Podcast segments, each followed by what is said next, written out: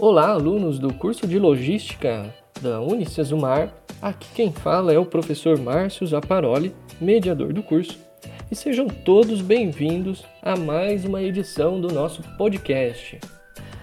Muito bem, hoje aqui o assunto nós vamos falar um pouquinho sobre logística empresarial e como que ela pode estar relacionada ao setor supermercadista. Olha só, hein?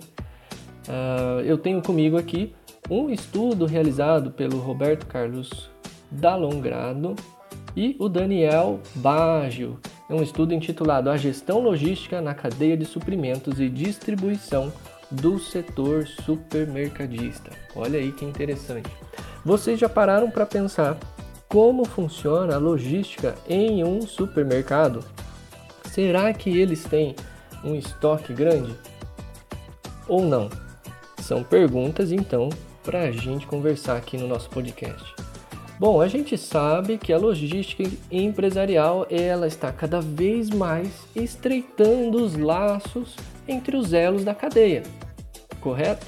E isso contribui para a aceleração dos negócios, para a otimização dos custos operacionais e o encurtamento das distâncias, atravessando fronteiras, proporcionando crescimento das empresas e cumprindo a missão principal, que é entregar o produto certo, no local certo, no tempo certo, na forma desejada e, sobretudo, a um preço que possa satisfazer o consumidor final.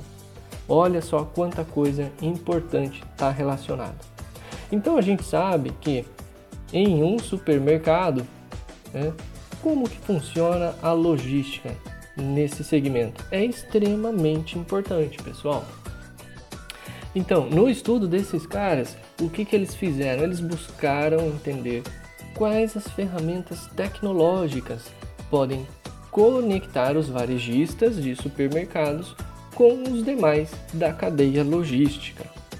Ou seja, eles vão analisar a gestão logística entre os fornecedores, entre os distribuidores e até chegar no supermercado. Bom, como é que funciona então o estoque em um supermercado? Nós sabemos que os produtos são perecíveis, né? então eles têm um período ali de vida útil muito curta e precisam ser vendidos rapidamente.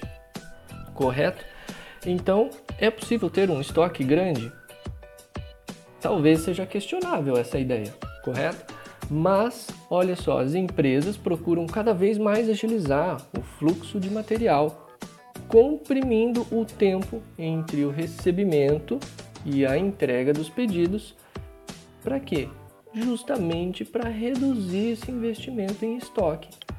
Correto? Se eu conseguir abrir um canal com meu fornecedor e ele prover os produtos que eu preciso para vender no meu supermercado a uma velocidade rápida, ótimo, eu não preciso ter estocado lá o produto, certo? E por que, que isso é importante, pessoal?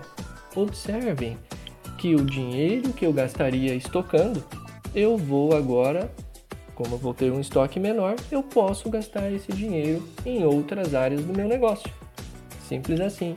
Então, com um estoque mínimo, eu consigo é, direcionar os recursos para outras áreas importantes do meu negócio.